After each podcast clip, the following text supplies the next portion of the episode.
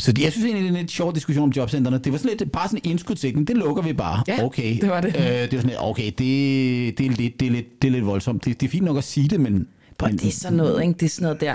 Hvis det overhovedet bliver gennemført, så bliver det lige til sidst. Det er ikke det første, de gør. Ja, eller du omdøber alle jobcentrene til Ja, ja, præcis. øh, Arbejds- øh, øh, arbejdsformidlinger. ja, Det var ja. det, de hed gamle dage. Ikke? Jobformidling. Ja, jobformidling, ikke? Ja, Ja, øh, jobcirkus. Ej, Øhm, så, så kan vi og- også kalde det, hvad var det, det hed? Støtten, eller øh, Bissen? bistand. På Bistand. På. Ikke? Fedt, mand. Ja, fedt.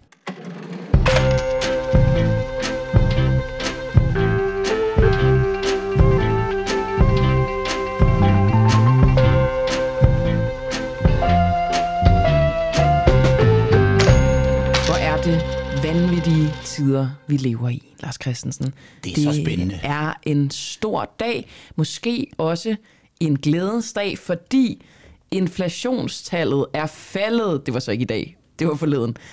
Ja, det var i Men går, er du ikke bare glad? I forgårs et eller andet, alt efter når vi sender det her.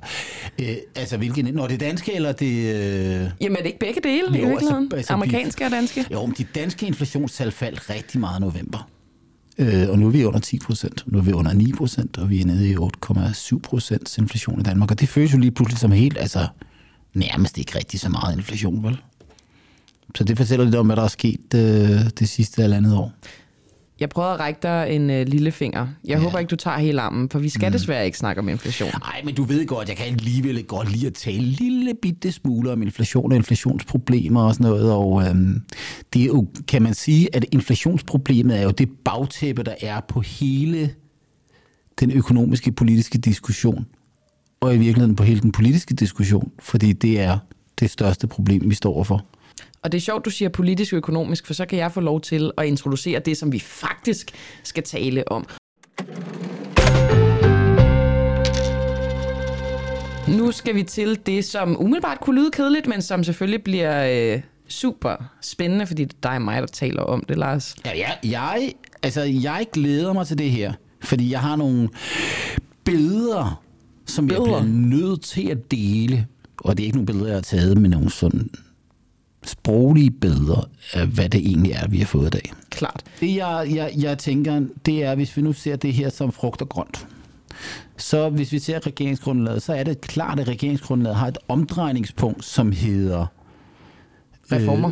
øh, i reformer og økonomisk politik. Og det der er jo interessant er i virkeligheden, vi har jo haft en periode i virkeligheden i Danmark, hvor vi har bevæget os væk fra det der med den økonomiske politik, for det der var det give, altså det var det, det handlede om, når man havde regeringsmagten. Det var, at man, man lavede økonomisk politik, man lavede reformer. Det har vi sådan set lavet fra 1982, af, især fra 93 og Nyrup, at det var det, der var centralt, både for centrum-højre regering og centrum-venstre regering. Enten vi har haft en borgerlig eller en socialdemokratisk statsminister, så har vi ligesom haft det der gradvise fremadrettede Øh, vi skal have kontrol over de offentlige udgifter, vi skal lave økonomiske reformer, vi skal sørge for, at folk de bliver på arbejdsmarkedet, arbejder længere, arbejder hårdere, investerer osv. osv. og vi skal nedbringe gælden. Og så har vi jo haft et tre års øh, intermezzo med Mette Frederiksen, hvor vi var helt væk fra det der. Sådan usædvanligt langt væk. Og lige pludselig så ser vi et regeringsgrundlag, der lugter og smager mere nyrup og øh, torningagtigt i sin retorik og i sin form. Øh, Øh, og det er mere noget, der kan være skrevet i Finansministeriet, end af en spindoktor. Og det er nok det første, jeg ligesom bider mærke i, når jeg ser det. Men når jeg så også har hørt noget, når vi ligesom har bygget op til det her over de senere dage, og hvad det var, der var på vej, så var det, der var på vej, det var en stor vandmillion. Det var virkelig, det var hele pakken, ikke? Det var topskattelettelser, det var selskabsskattelettelser, og man tænkte bare, okay, øh, Woo! er det Alex Varnoslap, der har overtaget øh, skriveriet, øh, eller Lars Christensen, øh, og, og så tænkte okay, det virker lidt vildt det her. Og så kommer annonceringen der i dag, nu er den her, altså den her øh, Vandmelon. vandmelon, og så siger jeg, ah, det er vist mest et æble. Det ligner et æble, men det er okay. Det er okay. Det kan jeg godt mætte lidt her øh, klokken, øh, klokken 10 om formiddagen. Der kan det måske godt mætte. Og så, så tænker jeg, nu skal jeg skulle lige have den her madpakke der, så åbner du den, og så ligger der nede i en grøn ært. Og grunden til, at jeg bruger ordet grøn ært, det er i 90'erne engang, der var en lille mikroskopisk pakke, og jeg kan ikke huske, hvad den gik ud på, og jeg kan sådan set ikke finde den nogen steder, fordi den var så lille, men den blev kaldt grøn ærten. Så jeg synes simpelthen nu, Altså en politisk pakke, det er det, en du snakker om. økonomisk politisk pakke ja. Under nye regering, og jeg synes simpelthen nu, at vi skal kalde regeringsgrundlaget En grøn ært. grøn ærten, ja. Altså sådan en, en grøn ært kan jo være nærende nok, eller nærende nok og, øh, og skal også smage godt, og øh, gøre det rigtigt. Men det er jo for eksempel fraværet af selskabsskattelettelser, hvor du siger, hov, det var der ikke. Og, og der er en masse ting, der er fraværende, og i virkeligheden så er det sådan lidt, åh ja, så øh, helt centralt i den der, starter Mette Frederiksens pressemøde med, at hun siger, prøv at høre her, vi fremlægger i dag et regeringsgrundlag med formål og frem mod 2030 øge beskæftigelsen med 45.000 personer. Og det lyder jo umiddelbart rimelig ambitiøst. Og det er den strukturelle beskæftigelse. Det er korrekt. Det vil sige flere arbejdspladser. Yes. Og det er ikke sådan noget mere, nu stimulerer vi økonomien, og så går det væk om 14 dage. Det er ligesom, at det er en permanent forbedring af beskæftigelsen i økonomien. Vi fjerner nogen, der ikke er i beskæftigelse et eller andet sted. For eksempel fordi de er længe over at blive uddannet, eller at de er i dagpengesystemet, eller er gået på pension, så flytter vi dem ind i beskæftigelse. Det er en forbedring af en strukturel beskæftigelse på 45.000. Og hvis jeg bare lige skal tage regeringens ord, så vil det øge BNP med 1% svarende til 26 milliarder kroner i 2030. Yes. Blandt andet ved, og nu lister jeg bare op, flere får mulighed for at gå fra deltid til fuldtid. Woo! Flere ikke-vestlige indvandrere i arbejde, blandt andet ved at indføre en ny arbejdspligt for borgere i kontanthjælpssystemet med et integrationsbehov, flere faglærte ved styrkelse af erhvervsuddannelserne, opkvalificering, god gamle opkvalificering, Ja, det kan jeg godt blive sur over. Ja, men det, vi husker alle. Nå, at flere ufaglærte voksne og give flere seniorer lyst til at blive længere på arbejdsmarkedet. Ja. Men det, skaber det flere arbejdspladser? Ja, det gør det, men det, der er interessant, det er, hvis man læser nogle af de baggrundsnotater, der øh, er skrevet, jeg har, har fat i et par stykker af dem i dag, altså den dag, det er fremlagt. Øhm, så når man ser på det, så er det, sådan, set ikke, så er det ikke noget af det, som, som tæller i de 45.000. Og vi kunne måske prøve at gå igennem, hvad er det egentlig, regeringens regnedreng regner med, at det der giver os de 45.000. Ja. Vi har i virkeligheden øhm, øh, to til tre elementer, der, der trækker noget. Det første element, det er, believe it or not, afskaffelse af stor bededag. Ja. Og der sidder du bare og tænker, hvad i alverden, altså hvad skulle det dog hjælpe? Nå, altså, der er vel flere, der så... øh, Hvad tænker du om afskaffelse af stor bededag? Altså udover, ja, altså, at det aldrig har været en bededag, men netop fordi det er en sammenlagt flere Altså, fridage. først og fremmest tænker jeg, fuck det, for jeg har altid arbejdet alligevel. Øh, fordi at jeg ikke er sådan offentligt ansat, så det kan være ligegyldigt for mig. Men hvis jeg sådan... Altså, Jeg synes, du sagde noget interessant der. ja, Hvis du ikke er offentlig ansat. Og jeg tror faktisk lige præcis, at det er der, den største effekt kommer. Det er i virkeligheden, at man fortæller nogle offentlige ansatte, at de skal være mere produktive. De skal arbejde mere for den samme løn. ja, ja, præcis. Så, så det er sådan en lidt, lidt gå sådan skjult besparelse i den offentlige sektor, men det er ikke rigtig arbejdsudbudseffekt. Nej, men vi er vel enige om, der kommer flere penge i kassen? Jamen, hvis alle arbejder den dag, men, men man må også forvente, at vi alle sammen arbejder så meget, vi vil. Altså, hvis jeg havde lyst til at arbejde mere, så arbejder jeg mere. Nu er jeg jo ikke lønmodtager, men selvstændig erhvervsdrivende, så det er ikke det set det samme. Men lad os nu sige, at, at det er jo klart, at, at de fleste mennesker, de arbejder et eller andet sted inden for nogle overenskomstmæssige rammer, eller nogle kontrakter, de er opgået. Jeg arbejder 37 timer, eller 15 timer, eller hvad du nu har aftalt med din arbejdsgiver.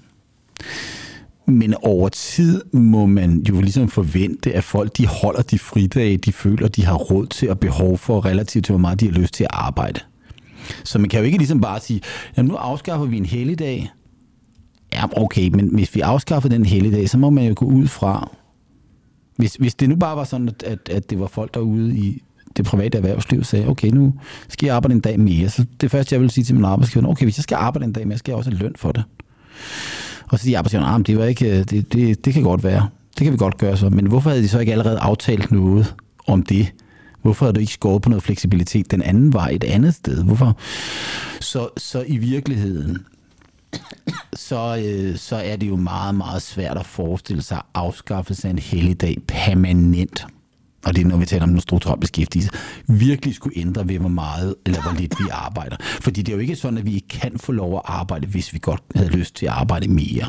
Altså, der er mange på arbejdskraft lige nu, ikke? Så det er jo ikke sådan, at det er, der er et eller andet, der forhindrer os i det. Men det er givetvis rigtigt, at der øh, måske på kort sigt er en effekt, fordi i virkeligheden... Altså, jeg bliver nødt til lige at spørge om noget. Hvis den strukturelle øh, beskæftigelse skal op, så skal der vel skabes helt nye arbejdspladser Ja. i forhold til, hvad der er i forvejen. Ja, Altså permanent. uh, nu rører du ved et meget spændende emne. Nå, men det er bare i forhold til det her med stor bededag, det skaber vel ikke nye arbejdspladser? Nej, men man kan sige, spørgsmålet er, og det her det er sådan et helt fundamentalt spørgsmål. De- Langt de fleste ikke-økonomer har sådan en opfattelse af op i deres hoved, der ligesom er en fast mængde jobs. Mængden af job er ikke fast. Mm. Mængden af job er i virkeligheden bestemt over mange, der har lyst til at arbejde, fordi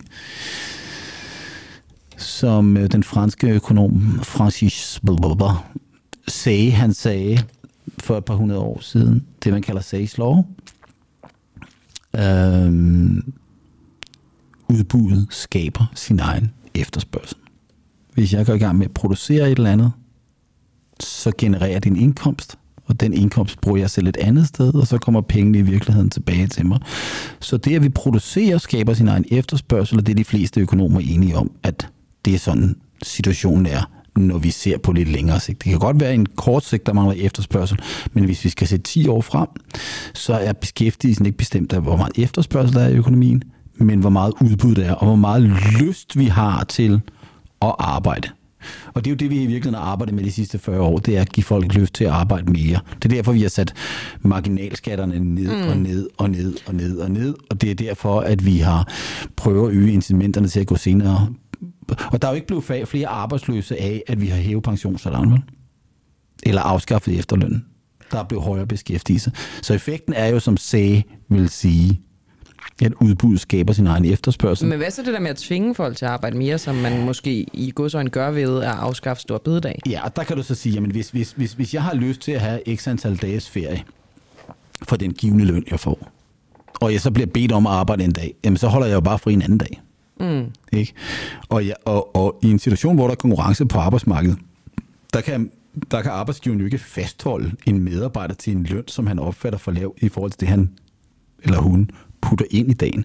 Så, så den der idé om, at at, øh, at, at afskaffe stor bededag skulle give sådan en permanent forbedring i beskæftigelsen, den, er, den hviler nok på et relativt svagt teoretisk og empirisk fundament. Men hvad med de andre ting? Jo, så det næste, det er der, hvor der, der er mest øh, øh, virkelig effekt. Det er at gøre noget, som vi faktisk har talt om før. Noget på uddannelsesområdet. Det er noget med at jage folk hurtigere igennem uddannelsessystemet, mm. afkorte. Afkorte kandidaten, Øh, øh, halvdelen af kandidatuddannelserne afkortes med et år. Yes, og noget med at afskaffe fjummeråret på, på SU osv. osv. Men hvordan var det nu med den gamle regering, vi havde? Altså den, vi lige kommer fra. Ja. Øh... Havde de ikke allerede lige foreslået det der? Jo, det havde de. Præcis. Så, så der er ikke tale om noget nyt gennemgribende reformarbejde, som ingen andre havde foreslået? Om de har jo ikke gennemført det. Det er rigtigt, men, men, men nu skal vi jo ikke tale om det politiske, det her om øh, Jakob Ellemanns fingeraftryk, men det var jo sådan, det var jo sådan set ikke dit fingeraftryk, men Mette Frederiksens fingeraftryk allerede. Og så kan man sige, den der med, med Stor Bededag, det er sådan en, som Finansministeriet har haft liggende i, øh, i skuffen. Så kan vi ikke lige gøre et eller andet, som der ikke er alt for mange, der bliver sure over, hvor vi kan måske trække i den rigtige retning. Og Det var måske, før, de havde hørt Morten, Morten Messersmith stå og skrige om øh, den danske øh, nationalånd, som dør ved Stor Bededag, fordi han sikkert øh, bliver Stor Bededag som den eneste i Ja. dette land.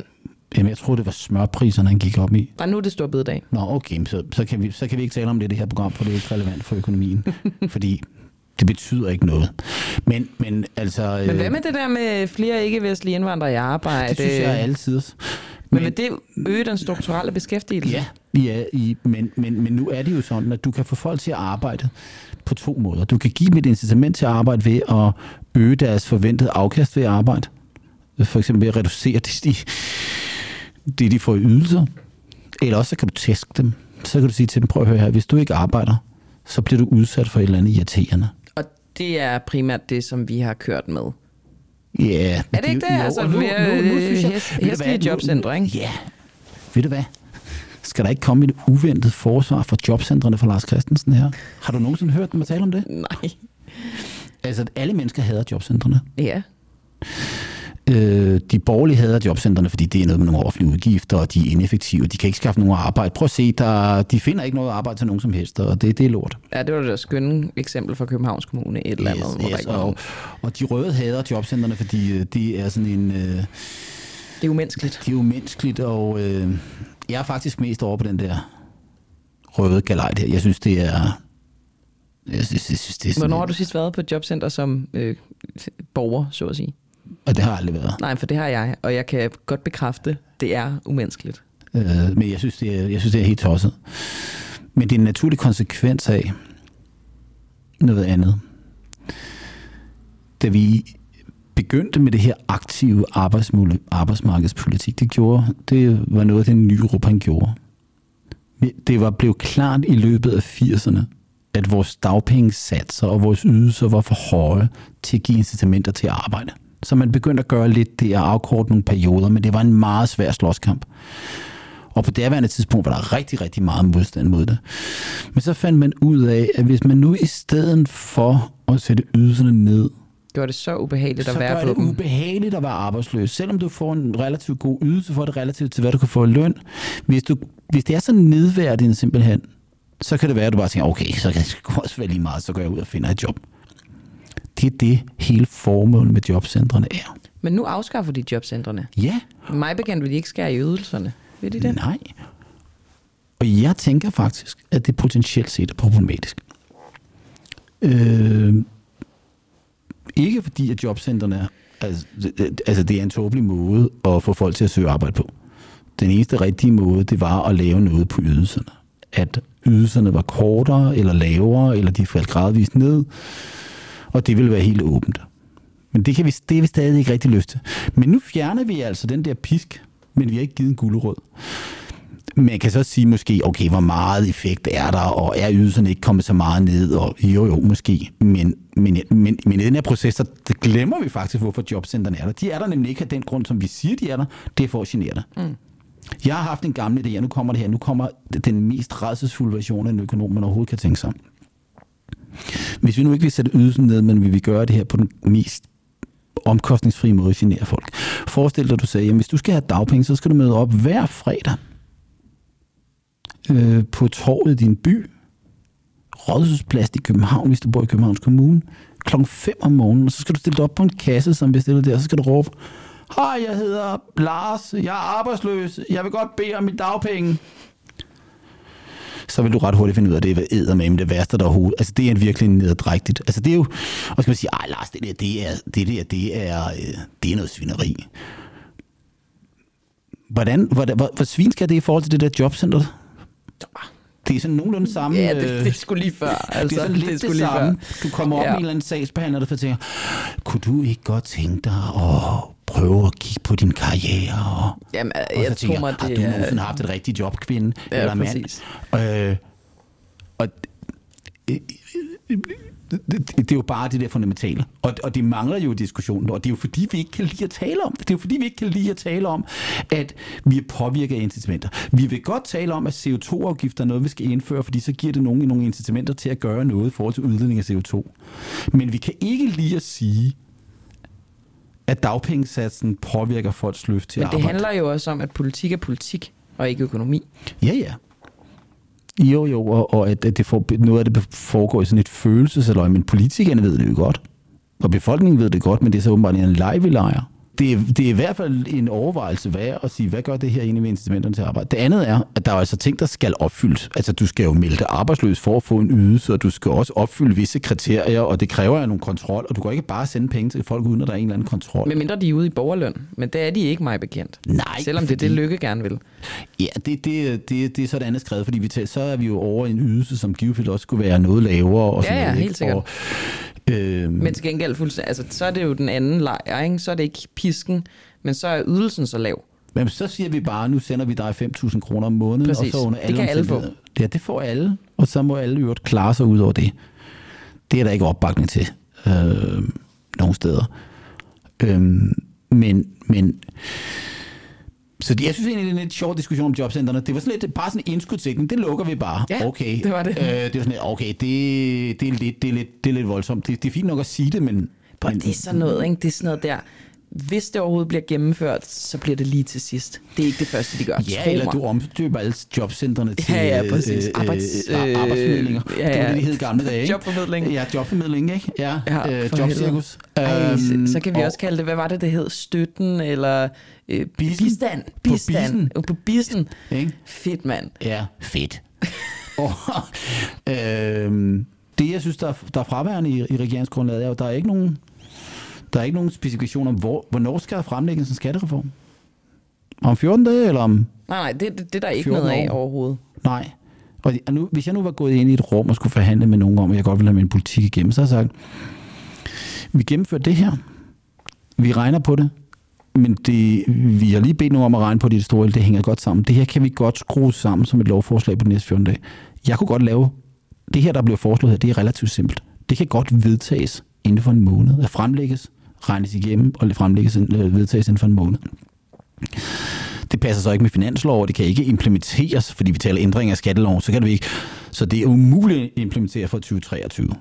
Fordi forskuds skattekortene Ja, ja, ja, ja, så ja, at sige, og vi kan ikke ændre i, i skatteregler midt i et finansår og sådan noget. Så tidligst fra 2024, men vi har heller ikke talt om, om det skal implementeres med det samme, Nej, overhovedet ikke. eller over fire eller over otte år. Øh, Så der er en masse ting, der hænger der, og man må sige, at jo mere uklart det er, jo større risikoen for, at det bliver skubbet ud i fremtiden, fordi der er andre ting, der presser sig Men på. det er jo også skørt, når de ikke siger, hvornår de vil indføre det. Man godt kan sige, hvornår at effekten... De siger jo, at det er i 2030, vi vil se den strukturelle beskæftigelse øget med 45.000. Hvordan kan de det, kan hvis de vi ikke ved, om det er i morgen Nej, eller men- om tre år? For eksempel. Præcis, og det kan de heller ikke. Det er der, det er fuldt indfase, men hvorfor kan vi ikke få den effekt fra i dag af? Altså, vi, vi, altså øh, jeg synes, det er en ganske glimrende idé at afskaffe den der hele dag. Jeg synes, jeg synes det er tåbeligt, men Who cares? Yes, præcis. Øh, og det finder arbejdsmarkedets parter ud af, hvordan de håndterer det. Og hvis der er nogen, der har lyst til en ekstra fridag, så forhandler de det på plads. Det skal arbejdsmarkedets parter.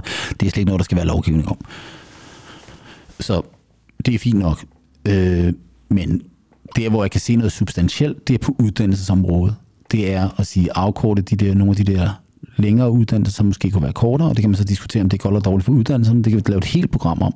Det kan vi faktisk tale om. Jeg tror, vi har talt lidt om det faktisk. Men, og, og, og det er jo heller ingen hemmelighed, jeg ikke synes, at det er en vanvittig god idé, at vi har en offentlig finansieret SU.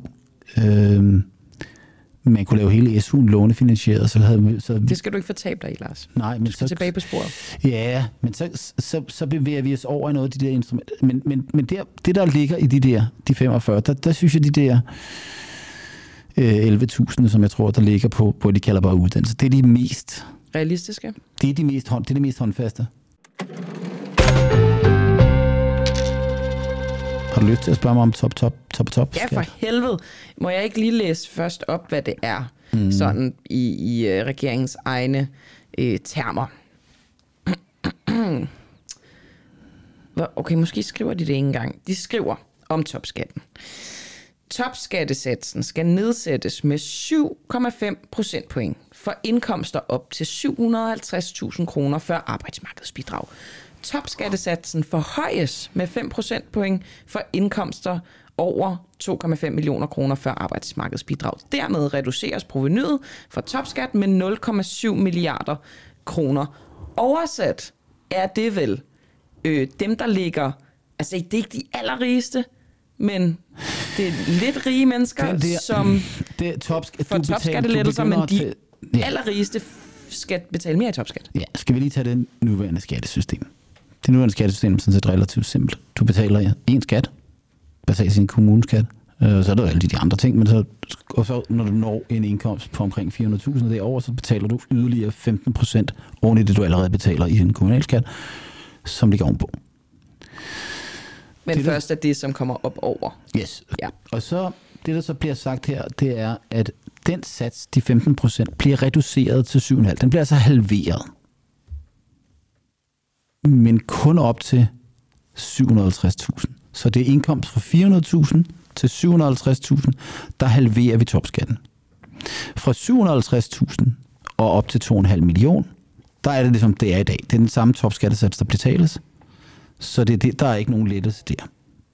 Nå, blev den ikke forhøjet med 5 Nej, procent? det er så over 2,5 millioner. Ah, Ja. Der betaler man så 5 procent. Det vil så sige, yes. i virkeligheden, at top-top-skatten er 20 procent. Så når du Ja. kommer derop, og jeg tror, der var estimater frem i dag, at det er under 10.000 personer, vi taler Okay. om her. Så det, så det er også, at det må også sige, hvorfor i alverden indfører Men de må alligevel give nogle penge, hvis det er nogle meget rige personer. Det giver stort set ingen. Der, er altså, hvor mange mindre? Altså, 9.000. Du kan jo regne 9.000. Du kan prøve at regne ud, de tjener 10 millioner kroner, de betaler 5. Altså, det er ingen penge. Nej, nej, plus deres, altså folk, der er rigtig rige, de er jo rige i deres firmaer. De er jo ikke ja, rige i den det, er- løn, de men, ja, det, det, det er jo så det andet her. Der er jo ikke ret mange mennesker, der får 2,5 millioner kroner i løn. Nej. Folk, der har er formue, de, de, de, de, har, de, de får ikke udbetalt den løn. Nej, nej, de er Altså- formugende i investeringer og i deres firmaer og det kan noget. godt være, at du har behov for at udbetale 2,5 millioner kroner, men det har de færreste, og derfor vil de så beholde pengene inde i firmaet. Ja, altså, præcis. hvis du har din virksomhed selv, så bestemmer du selv, hvor meget du udbetaler løn til dig selv. Og derfor er det mirakuløst i øvrigt også, at langt de fleste selvstændige, de udbetaler en løn til sig selv, der laver en topskattegrænsen. Og der kan man sige, at noget af det, der sker nu, det er givetvis, at der er nogen, der vil vælge at udbetale noget til sig selv, fordi at topskattesatsen er blevet lavere. Så Ja. kan man sige, okay, så kan jeg måske godt betale sig i stedet for, og jeg skulle egentlig bruge pengene. Så, så der kan jo give noget. Men, men der, der men, står men, jo... Men, men det er jo bemærkelsesværdigt, at en, øh, en skat, som øh, vel giver en 15-20 milliarder i proveny, at man reducerer den med under en milliard. Det er jo ikke, er jo ikke udtryk. Vi har nu indført øh, i virkeligheden de tre satser for 0,7 milliarder. så det, der hedder topskat, det er nu blevet til en mellemskat, og så kommer der en topskat, og så er der en top-topskat, ikke? Og det, får du, det bruger du 0,7 milliarder på. Det er jo ikke engang en afrundingsfejl. Det er mindre end en grøn ærte. Jeg skal bare sige, okay, det... Men det er vel meget godt, at det ikke koster staten så meget. Jo, men så er det jo også et udtryk for, at der ikke er givet en lettelse, fordi det er jo ikke et udtryk for det, vi vil kalde dynamiske effekter. Altså ikke et udtryk for, at folk arbejder mere eller bliver mere produktive. Det, er ikke, det kan de godt være, de har regnet Hvis de bliver snydt af det, så kan det da godt være. Altså, efter min mening, så vil det være givetvis være næsten gratis at afskaffe topskatten. Men, øh, men, men, men, øh, men, men, og det, det, det er selvfølgelig en del af der, der er beregning af det her, men, men, men, men altså, øh, igen, da vi, det der ligesom var, det der blev fortællingen før fremlæggelsen, det var, at topskattegrænsen bliver sat op, ikke? Så hvis, hvis man nu havde sagt, okay, Lad os nu sagt, at vi har gjort det modsatte. Vi afskaffer topskatten, men vi indfører en ny top-topskat på 20% over 2,5 millioner kroner. Så man affjerder. Så havde man givet en... Så havde det virkelig været en skattelettelse, der var til at tage og føle på i toppen. Det er ikke det, man gør. Og øh, selskabskattelettelsen, som vi taler om før, den er der heller ikke. Altså, jeg ved ikke, om det er fordi, der er nogen, der er kommet til at lægge, lægge noget for nogle forhandlinger, som de ikke selv forstod det her. Det, det, det, det tænker jeg måske. Det andet, det er, at det, det kan også godt være, at man simpelthen ikke kan få det til at hænge sammen. At det skulle koste for meget at gøre det, og det vil så kræve, at man... Fordi det der er bemærkelsesværdigt, det her, der er intet i Grønne Erden, der siger noget som helst om udgiftssiden. Altså, der er ikke noget, sagt, okay, vi indfører et udgiftsstop i den offentlige sektor. Det, det offentlige forbrug må ikke vokse mere, Mhm, mm-hmm. eller, eller det har man ikke indført. Men man har sagt, at det er væsentligt.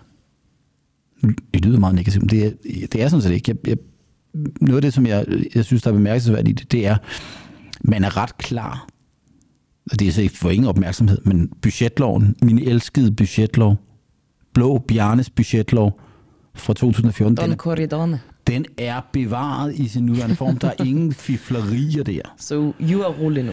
Øh, I lidt, ikke også? Det, øh, og det andet er ligesom, at man ligesom lægger op til alle de her rammer om den økonomiske politik, og øh, det er der også.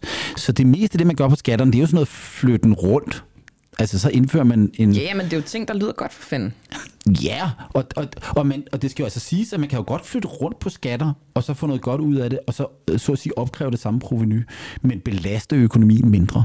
Altså, hvis man har en meget forvridende skat, og erstatter den af en mindre forvridende skat, altså noget, der har været gennemgående ved de skattereformer, vi har lavet over de sidste 30 år, det er jo det der at sige, okay, ting, der forvrider vores incitament til at investere og arbejde, det skal vi have væk. Så vi godt have selskabsskatten ned, vi vil også have de høje marginalskatter ned. Og så finder vi noget proveny ved for eksempel at lægge beskat, skat på nogle ting, som vi ikke kan Proveny, og det er de indtægter, Det er indtægter, øh, som ja. staten får for skatter. Præcis, så vi, vi går ud for eksempel og beskatter øh, forurening. Og der er jo lidt af det her, ikke? fordi vi har en CO2-afgift på landbruget Ja. og sådan noget, som er en del af det her, som er en diskussion om det her. Så der er jo elementer af det her. Men igen, det er en grønært. Det her er ikke en omsaggribende, stor skattereform, som den vi så for eksempel i 1993 med, med Nyrup. Øh, det, er, det er relativt mikroskopisk, og jeg må sige, at i løbet af de der sidste 24 timer, der er kommet mere med, den bliver mindre og mindre, den der grønær. Okay. Øh, og, og, nej. og, og, den er ikke engang gennemført, vel? Nej, det er den ikke. Øh, så, så, det, det, så jeg synes faktisk, det væsentligste i alt det her, det væsentligste i alt det her, Hey, men flyafgiften er blevet hævet til 100 kroner i stedet for de der, hvad var det, sådan noget helt lavt, 37 kroner. det ved sådan jeg ikke, noget. var også tale om 13 og sådan noget, det, det var en mærkelig diskussion, ikke? Men det er jo et eksempel på det, at hvis, hvis nu øh, vi ikke kan lide at fly de forurener og udleder CO2, så er det fint at beskatte det, og så lette nogle forvridende skatter. Ikke? Jeg er ikke sikker på den, den rigtige måde at gøre det på, men, men, men i princippet er det jo det, som man godt har ville. Det er også meget tydeligt, at vi ikke er gået, vi, der er ikke meget langt at gå af den vej. Der er, altså, vi har omlagt skattesystemet i meget, meget høj grad til at blive meget mere afgifttungt og mindre øh, marginalbeskatningstung på indkomst. Ikke også? Øhm, og derfor så kræver det jo selvfølgelig, at man tager lidt hårdere fat og gør noget på udgiftssiden. Og så begynder det at blive sådan lidt, ups, så gør det lidt mere ondt, ikke også? Og, og, øh, og så bliver det det muligt kunst, så, så, var det så, ikke, så var der bare ikke så meget, der var muligt, hvis de der tre partier på en eller anden måde skulle mødes med hinanden, og alle er sure. Men når alt det er sagt, så synes jeg, at det er værd at bemærke, at jeg synes egentlig, vi er tilbage på sporet på en eller anden måde. Den der underliggende økonomiske politiske tendens for de sidste 30-40 år. Vedvarende reformer, om vi hele tiden.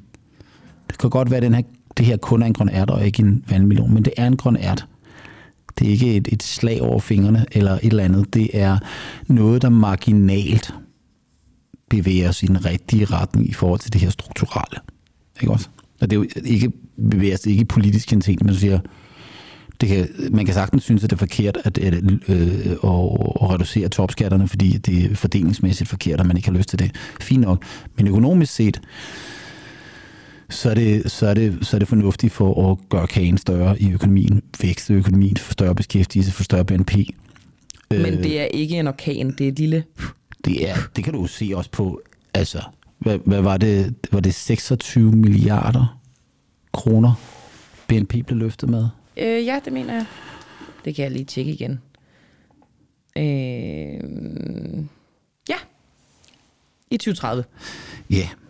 det er jo, øh, det kan man jo godt øh, synes er fantastisk fedt. Det vil jeg da tro. Jo, men det er lidt over en procent. Altså man løfter BNP med en procent. I løbet af 8 år. Ja. Det er ikke meget, eller hvad? Jeg har ikke rigtig nogen proportioner i det der. Det er 0,15 procent om året. Øh, og Om det er da ikke så... det er ikke, hvis vi kan gøre noget, der gør det der, men lad mig nu så være helt ærlig, at der er ikke 45.000 ekstra jobs i det der, der Nej, er nej. foreslået. Øh, så skulle vi have været oppe i de æbler ikke i en grøn ært. Og øh, så er vi nok ude på anden decimal af, hvad det løfter BNP. Altså så lad os nu sige, det er 0,05 procent om året, det løfter BNP-væksten. Alt er værd at tage med, og det er det, jeg siger, det er den rigtige retning, og vi bevæger os i den retning. Og det er jo værd at bemærke, at hvis vi kigger på den strukturelle beskæftigelsesudvikling de sidste tre år, altså Mette Frederiksen 1, så gik det den modsatte vej. Altså Mette Frederiksens første regering var den første regering siden 1982, der ikke har indført, gennemført strukturelle reformer, der har løftet Men det er vel også derfor, hun gerne vil det her. Det er vel derfor, hun går med dem, og ikke med det røde flertal, hvis vi nu skal gå der. Altså, det er vel fordi, hun, hun godt kan se det. Ja, det er, det, det, det, øh, jeg tror ikke, det er egnet til radio at sige, hvad min politiske tolkning af det er, men, men jeg tror, lad, os- lad os nu sige det, lad, os- lad os modsat sige det på den måde. Øh, hvis, hvis jeg var regeringsleder, så, så ville jeg meget gerne have, at der var nogen, der var med til at tage ansvar for øh, det, der kan blive nødvendigt i 2023. Altså med en situation med høj inflation, med en stor usikkerhed. Noget af det, som bekymrer mig voldsomt, det er, at de europæiske obligationsinvestorer finder ud af, at øh, de der tyske renter, de er i virkeligheden alt, alt for lave. Den tyske statsobligationsrente skal ikke være lidt over 2%, den skal være 4%. Hvorfor? Fordi der er slået et kæmpe stort hul Nå. i statskassen i Ja, Tyskland. ja, ja. Og det er der i en række andre lande i, Ty- i Europa, men ikke nødvend- nødvendigvis i Danmark. Men hvis det sker, så stiger de danske renter også ganske kraftigt. Så stiger finansieringsomkostningerne for, for den danske stat. Og så der er alt, hvad vi kan tale om råderum, alt muligt pludselig pist væk. Og så står det i en situation, at den næste finanslov, du skal lave for 2024 næste år, den vil kræve markante finanspolitiske opstramninger. Og så vil jeg godt have, at jeg sidder sammen med nogen i en regering, mm-hmm. der er villig til at gennemføre det. Og så kan man jo tænke sig selv, om Enhedslisten var villig til det. Enhedslisten og Alternativet og SF og de radikale vil lægge stemmer til at lave udgiftsstop i den offentlige sektor. Øh, eller for, Radikale ville måske gerne ret skal være ret, men altså, I hvert fald i gamle dage, ja. ja, de andre ville nok ikke. Det Nej. har du ret i. Og, og, Med sikkerhed og, ikke. Og, og, og modsat, så kan det jo også godt være, at hvis man nu sad og var en borgerlig statsminister, det ikke var sikkert, at man helt kunne stole på den der, den der øh, kæmpe mængde af borgerlige partier, som alle sammen skal positionere sig selv. Og især i dengang vi havde det gamle Dansk Folkeparti, der var de jo ikke der Nej. ville de jo ikke lege med på den slags. Ej, er du og, det sindssyg, havde man, og derfor kan du så sige, at øh, hvi- hvis man nu, hvis man nu skal være ikke være kynisk om det politiske valg, men sådan at sige, okay, men det, det her er i virkeligheden et fornuftægteskab, givet den økonomiske politiske situation. Begge parter kan godt se, at det her det er det, der nødvendigt. Og jeg ved ikke, om det er det, der er analysen. Jeg, det, det, det, altså, det ved Hans Engel mere om end mig. Øh, Gør han? Nej. Øh, men han får penge for at tale om det. Jeg elsker Hans. Ja, ja, jeg, jeg, jeg kender ikke Hans, og jeg har mødt ham, men, men, men øh, nej, men, men det er jo en... Øh, ja, det, så du kan sige, det, det handler om, hvem, hvem, hvem, kan du, hvem kan du stole på i den der lidt udfordrende situation? Det er jo ikke, Yes. vi, vi er jo ikke bare sådan cruise control derudad, vel? Og det er også derfor en masse af de der, de der cirkuspolitiske emner, de er forsvundet. Klima og flygtning og alt det der, som der er masser af følelser, og nogle gange bliver sagt en hel masse vilde ting om. Det er jo meget fraværende, det her. Hold kæft, man tænkte, der var en gang, hvor at man gik vildt meget op i en smykkelov og sådan noget. Ja, ja. og- Those og- times are og over. kager og sådan noget. Ja, ja. Og prøv også at lægge mærke til hele det der klimahalløj. Det er altså også blevet skudt noget ned. Det kan godt være, at man nu øh, annoncerer nogle meget øh, store ambitioner og sådan noget, men det er jo ikke nær så... Altså, der er ikke sådan en budkamp om, Overhovedet ikke. Nej, men Øh, og overhovedet det ikke. Og det kan man også høre, de rigtig grønne partier brokker sig jo helt vildt. Jo, men jeg tror, det tror jeg så i øvrigt, hvis, hvis, hvis, du nu, ja, hvis, du, hvis du kigger på de socialdemokratiske vælgere, den der, den der, i hvert fald den opfattelse, der måtte være, hvem er de socialdemokratiske vælgere? Hvad med fabriksarbejderen? Han er Øh, røvlig glad med Han, klimaet. øh, han er øh, pænt ligeglad med, hvad øh, en eller anden øh, øh, Østerbroborgere synes om øh, vindmøller og alt muligt andet. For den person har set sin elregning stige vanvittigt, og han har ikke fået lønforhøjelse.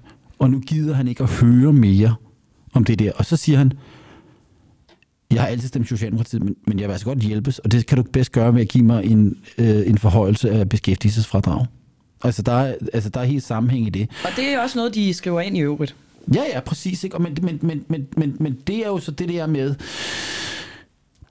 jeg har jo jeg har jo reflekteret meget over 2022, sådan et år, hvor tyngdeloven den er sat ind. Ikke? Altså, det er, sådan lidt, det er sådan lidt med godserne de gamle dyder. Det der med, at økonomi er vigtigt. Ikke? At, altså, tingene er ikke gratis, og hvis du, hvis du, du, du skal have... Budgettet skal sådan over tid nogenlunde balanceres, og hvis du trykker en masse penge, så kommer der inflation, og øh, øh, Rusland er onde. Og, altså, det er sådan... Det er det, på den måde føles det meget 1982-agtigt, og det er ligesom, når, okay, øh, nu, nu har vi leget, øh, i 1982 var det nok sådan, nu har vi leget hippie og nok, og øh, 70'er øh, halløj, og det, det kørte helt af sporet. Nu bliver vi altså nødt til lige at få styr på kassen og sådan noget. Og jeg tror lidt, det er der, vi er, ikke? Nu skal de voksne sidde ved bordet. Ja, og det, altså, det er så de samme personer, der har siddet ved bordet, som nu sidder der så ved bordet igen. Men, de sidder der bare sammen. Men, men de papirer, de tager op af tasken, der har ikke været mange spindokter ind over de her papirer. Jeg synes, det, jeg synes, det er, øh, det, det er ikke en spinproces. Det er ikke tirsdagsanalysen på TV2 News, det her. Det er Finansministeriet. Og det kan godt være, det er en lille grøn ært. Men de har siddet og regnet på det. Og det er jo ikke Lars Lykke eller Jakob Ellemann, der er kommet ind lokalt og sagt, ved I hvad, vi skal afskaffe storbededag. Nej, det, det, er, det er nogle regnedrenge og regnepiger i Finansministeriet, øh, som har fået hvide prøve her, vi vil prøve at gøre så meget på det her, prøv at finde nogle penge. Og det er den eksercit, som altid er processen der. Nu skal vi give noget, gøre noget godt, eller vi har behov for at stramme. Hvor kan vi finde de penge i, i de der 1000 milliarder i offentlige udgifter, vi har, eller regler og sådan noget, hvordan kan vi generere noget? Og så kommer der sådan en protokatalog, og så sidder politikeren og siger, mmm, det var alligevel, det der var ikke så rart og sådan noget. Det der med at reducere dagpengesatsen, det kan vi ikke lide. Men det der med at afskaffe... Øh, Hvad gør min stund? Så sidder ja, de bare og sætter krydser. Ja, og, hvem, og så, så kommer der nok en spindoktor og siger, det der, det er kun Morten Messersmith og Søren Pape, der bliver sur over det der med. Det kan vi godt leve med, siger de andre så. Yes, det Og kører. så går de til pressemøde. Ja. Øh, Lars Christensen, lad os se, øh, hvad grønærten kan gøre på sigt. Det Ja. øh, må vi jo snakkes videre om om nogle år. Og øh, Ja, vi, vi mødes i... Der kører vores programserie jo stadig. Selvfølgelig gør det det. 2030. ja, ja, ja, er du sindssyg. Altså, øh, Øhm, regeringer kommer og går. ja. Pengedoktoren og Boaki består. Ja, øj, det lød sat mig godt. Øhm, og vi snakkes også ved i næste uge. Ja, det gør vi. Og hvad er det, vi skal tale om næste uge? Adam Smiths... Øh, Toiletpapir. Hvorfor er der toiletpapir i butikkerne? Og hvad økonomiens fader, Adam Schmidt, kan fortælle os om det. tak for i dag.